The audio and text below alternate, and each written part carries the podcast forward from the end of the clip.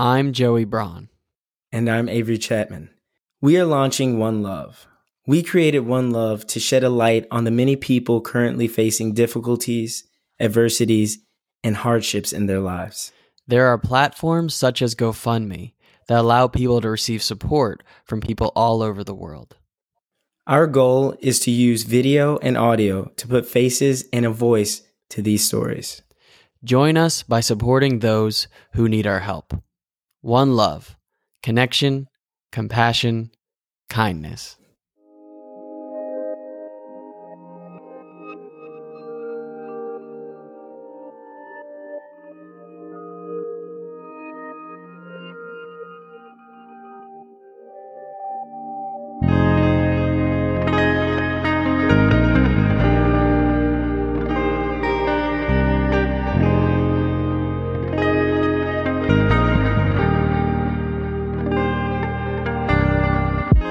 So hello and welcome, the both of you.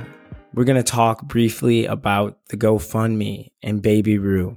So if you could give the listeners a brief rundown of what's going on right now. So Rue is now 3 months old. For the second month of her life, had some pretty significant medical issues that got worse since birth. And we found out that she has a very large brain tumor right behind her optic nerves. And she has tumors that have spread throughout her brain and her spine. She's had 3 surgeries, a 4th tomorrow.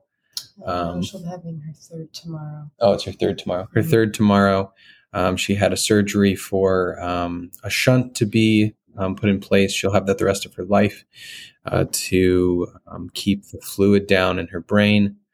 They got a biopsy of the tumor so that they could, send it to pathology and figure out what's going on, what it is. And she had, since then, they've determined that she has an extremely rare form of cancer called pilomyxoid glioma. Astrocytoma is like the full name of it. But it's just super rare. There's not even enough people who have it to do studies on. She is, she was given a treatment plan to start chemo. So she started something called Baby POG, which is just a step up from the least aggressive type of chemotherapy you can start. And so she had to have her second surgery to install a central line. It's called a Hickman, so that they can get the chemotherapy into her bloodstream the easiest way possible.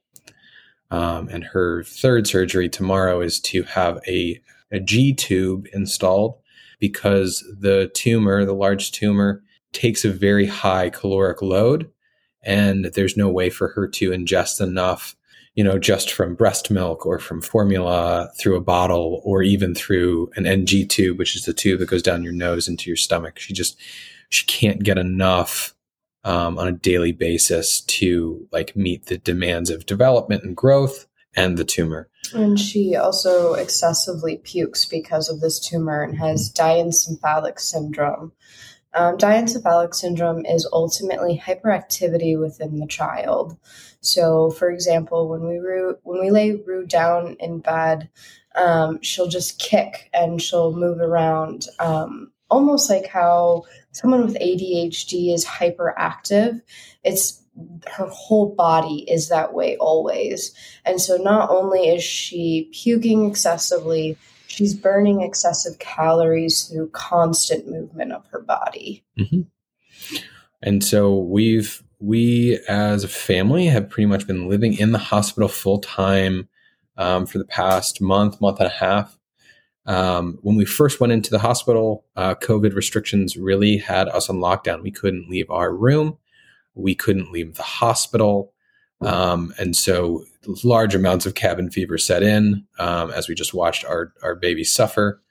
But since then, they've lifted the restrictions. We can leave. We can run errands. We can come visit our animals. But we still, every night, we sleep at the hospital because we don't want to be apart from our child. And so, the GoFundMe is really just about trying to raise enough because it is very hard to, if not impossible, to work in the hospital. I'm a therapist, so I have to have a level of HIPAA privacy with my sessions. And on a given day, we have 15 to 20 people who are in and out of our room all day long. And so I have largely not worked for the past month and a half. I try desperately to filter in a couple people because I don't want to leave all my clients without support. But yeah, it's a concern. And, you know, even insurance has started to send us letters saying that they're not covering medications and they're not covering procedures. So, and Rue will also need a service dog for her seizures and also to help with her development, like getting dressed and fetching things. I filled out an application yesterday, but service dogs aren't free. Even though I wish they were, they're about $50,000, on average, depending on the type of service dog that she may require as she gets older.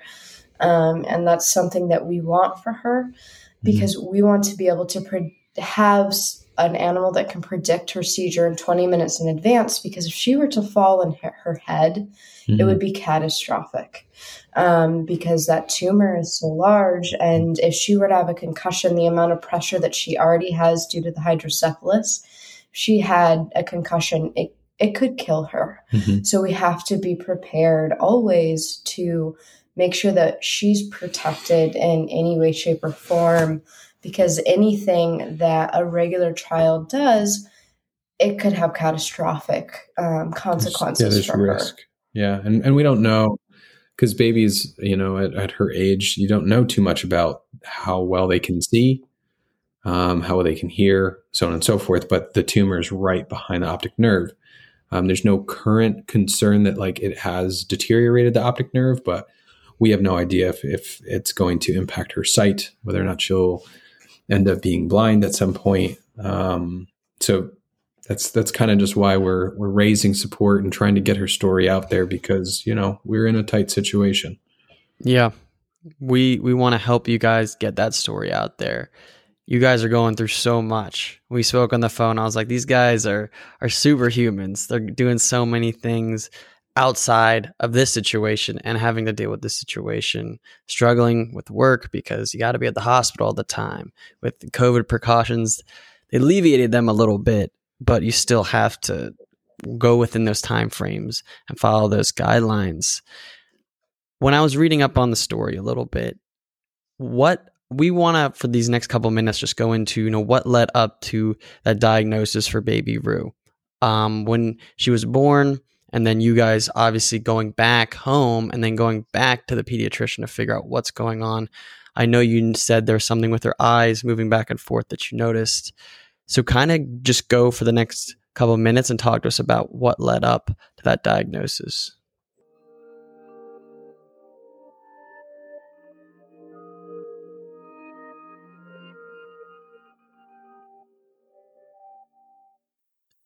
In the world we live in right now, dating is crazy. With COVID and not being able to go to restaurants and bars, how do you meet somebody? That's why we decided to partner with Fourplay for this week's episode. My best friend Thomas and I are visiting New York City in a month. With COVID, it's hard to meet new people, and it leaves the question, what dating app is the best to meet new people in your area? For us, it was obvious that it was Fourplay. What makes Fourplay unique is that it's a double dating app. So it's not like all the other apps where you swipe right on one person, it's individual. Thomas and I can go on that app together, put both of our photos, our bios, who we are. And with the app, we're going to go ahead and match with two girls that are probably best friends or friends that are looking for two guys to go on a double date with. This totally takes out the awkwardness of the date, which is something that is super common for Thomas and I with other dating apps. Head over to the App Store and download Fourplay. That's Fourplay. Right now, Fourplay is only available within 50 miles of New York City. If you're not in New York City, join their waitlist so we can get them to launch in your city. Download the app and join the waitlist today. You can also head over to our episode description where you can click on the link and download Fourplay from the App Store today.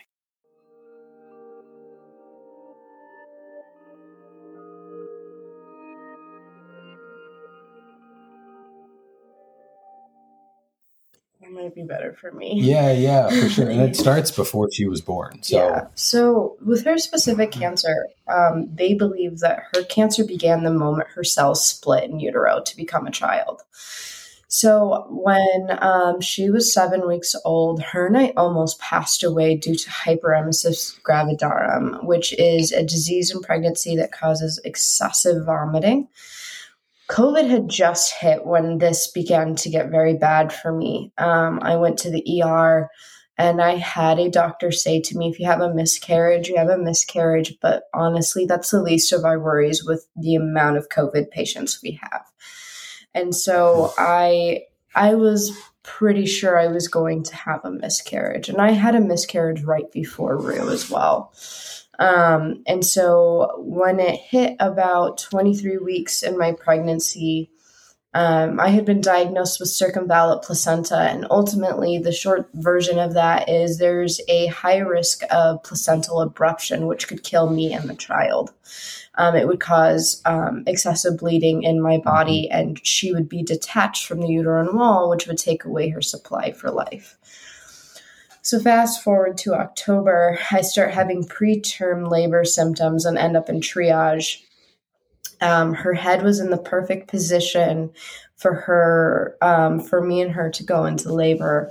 I was given a test and she tested positive that said, any day could be labor. I went in and out of the hospital all of October, and I had preterm labor all the way up until December. Bed rest. I was on bed rest. I honestly couldn't do anything because anytime I would try to exert myself, just like by going grocery shopping, I would start having contractions. And because she was already so small, if I would have given birth early, there's a chance she wouldn't have been able to make it. When I was about 3 weeks out from giving birth, they noticed that Rue was extremely small. She was small for gestational age, and ultimately they should have done a C-section. But in the area that we're living, in the hospital that we went to, they're very religious and they don't believe in C-sections. They only believe in vaginal births. And so they put my child at a very high risk. So she quit growing the last 3 weeks in my stomach. So when I went into labor on the 10th of December, sorry, I'm her down. When I went into labor, it was very quick. I was in a therapy session, and I had contractions that were 6 minutes apart. By the time I ended that therapy session, they were 3 minutes, and by the time we got to get in the car, they were about a minute apart. I got to the hospital and I was about 4 centimeters dilated. And they only admit you into labor and delivery when you're 5 centimeters dilated. I started walking around the labor and delivery room and I went up to 7 centimeters. So they got me into labor and delivery and they put on the heartbeat monitor and they noticed that her heart rate kept dropping. And when I say dropping, an average for a baby in utero is between 120 and 160, and her heart rate was going down to 50. They had me start pushing at 9 centimeters rather than 10 because there was a high likelihood that something was catastrophically wrong, whether it was the umbilical cord around her neck, there was too much pressure. And so I started pushing, and within 32 minutes, I was able to deliver her safely. We had a ped surgeon, 4 or 5 doctors, and a lot of nurses. It was very scary. She came out and seemingly there didn't seem to be anything wrong. So we went home and we noticed she couldn't lay on her back. When we would try to lay her on her back, she couldn't breathe and she would cry. Lots of strange sounds that she would make. Yeah, she cried excessively, seemed very uncomfortable. Her head was always large. She had a very large head. Her head was in the 97th percentile and her body was in the 3%. So you can imagine that that's a pretty drastic difference. And she also had what's called nystagmus. Nystagmus is when the eyes move back and forth and are unable to focus. Now, a lot of babies have this, but what was special about Rue is that she never got rid of it, and it got worse. Mm-hmm. And so what we ended up having to do is we were going to a lot of pediatric appointments. She was jaundiced, low blood sugar, so they wanted to keep a really close eye on her. She began to show symptoms of failure to thrive, and failure to thrive is pretty serious. It means that a child is not growing within the limits that a pediatrician would think is safe. Yeah, not the right trajectory. Yeah. So she wasn't meeting her, her marks for growth. And so we ended up going to the hospital for the first time, and it was really, really discouraging. We had a doctor who ultimately tried to convince us that our daughter had nothing but reflux. I had begged him, crying and begged him to scan my daughter. Told him my mother had a brain tumor. My father had a tumor. My mother has had 8 different types of cancers herself. And I know that my great-grandmother on my mother's side also had 9 different cancers. And so there was something that I felt was severely wrong. My brother had reflux when he was younger, and it was different than how she was, what her symptoms were.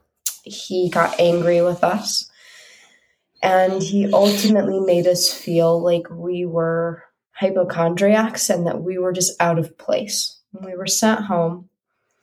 And we were home for 5 days, and she was doing okay, but she started losing weight again. Still puking. Mm-hmm. And we went to the pediatrician, and we were like, "Hey, this nystagmus is really bad. We're almost 2 months here. We really would like you to tell us what's going on." And she's like, "You know what? I think you need a cranial ultrasound." So they sent us to the hospital. And at this point, been out of work for quite a while, and desperately trying to get back into a routine with work. And we were not planning for another appointment that day. And so we had to urgently go over to this cranial ultrasound at the drop of a hat. And we were trying to get out of there as fast as we could too, because we knew we weren't going to get the real results there anyways. No, we were going to have to wait for a phone call. So we went and we did it. We were driving, and within 2 minutes of leaving, our pediatrician called us, and she said, "I need you to turn around right now and go to the ER." I said, "Is there any way that we can go home and grab some clothes?" She was like, "No, your daughter has hydrocephalus and bleeding on her brain." Go to the hospital, and I'm a wreck because Giles is unable to go into the ER with me. And here we're hearing that our daughter has a brain bleed. And when I get to the ER, they restrain my daughter, and they take her blood, and she's puking and she's screaming. No one's allowing me to comfort her, and she was in excessive pain. And they take her to do an MRI, and the neurosurgeon comes back and says, "Your daughter has a massive tumor." And I asked if it was cancer, and they didn't know. They needed to do a 3-hour MRI, which required intubation. But we were taken up to the ICU, and Giles met us up there about 6 hours later. We get into the ICU, and the next day they intubate her.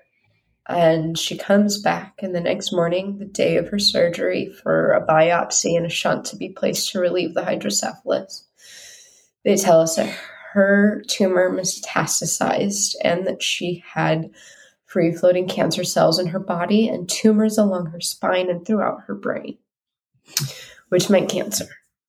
They didn't even have to do a biopsy, but they knew it was cancer at that point. Mm-hmm. She goes into surgery, and she comes out about 9 or 10 hours later. It was a very long surgery. And that day... That day was the 1-year anniversary of when we lost our first child to a miscarriage. And so it was a haunting, terrifying day to realize that 365 days earlier, we lost a child And the fear of that just like loomed over our heads. It was terrifying. She came back and they told us that her tumor was inoperable. They already had to hang 1 unit of blood for a 2-centimeter biopsy. Her tumor has spidered its way through the lakes of her brain and major blood vessels and has a lot of tiny tumors elsewhere in her body, and that the shunt could fail because of the free-floating cancer cells could stop the shunt from working by blocking it, which would also be deadly. They began to discuss with us that the next year of her life would be chemo, and it would have to be strong chemo, because although she's only stage 2, she could turn to stage 3, which goes very quickly into stage 4. And so in order to be preventative, they want to treat it as quickly as possible. You want to treat it like it's aggressive. And so since then, she's had 1 dose of chemo, an additional surgery for a central line to be put in. And tomorrow she will be having a surgery for a G-tube placement because an NG tube has been causing more vomiting. And a G-tube is just easier because it's not in her mouth and down her nose. It's in her tummy. It's direct. It might be easier on her stomach, and so we're going to give it a go. Her next set of chemo will be on the 31st of this month. And as scary as it all is, the doctors... And I think it's because they know that we're in a difficult situation just having to live out of the hospital. But they'll say things like, you can go home after this next cycle. And then the day before, they will pull the rug out from under you and say, I'm not going to have you go home after this cycle. I'm going to have you stay another cycle. And so there's this feeling like, okay, we're going to get to the next cycle. And they're going to say, you just got to stay. Because just... they're evaluating that the risk of her getting sick outside of the hospital is just too great. That's their fear. And so we're just kind of there at an unknown amount of time. And it's just not what we had planned for the first year of life for our baby. Oh, God, no. Mm-mm. Right. So do the doctors have any outlook, any projection of time, or is it just in limbo right now? Are you guys just in the unknown? We're in the unknown. You're in the unknown. We've seen this tumor enough to be able to give us that answer. It's really rare, especially for her age. Right. And the protocols, they generally don't do MRIs to check and see how the chemo is doing until after 3 cycles. So we don't know. We got 2 more to go. Yeah, we don't know how the chemo's working. And so we're just waiting to see what those MRI results will be. Well, first off, I want to say thank you. Thank you for honestly sharing that entire story with our listeners and with everyone who's going to tune in, because you have to relive that. You just relived all of that traumatic experience, and to be able to tell that to everyone, to share that is brave. You're being very vulnerable, and just thank you from Joey and I for just sharing it. I can imagine how hard that is, especially because this is still ongoing. This isn't over. You know, you guys are still going to go battle this right after you get off of here.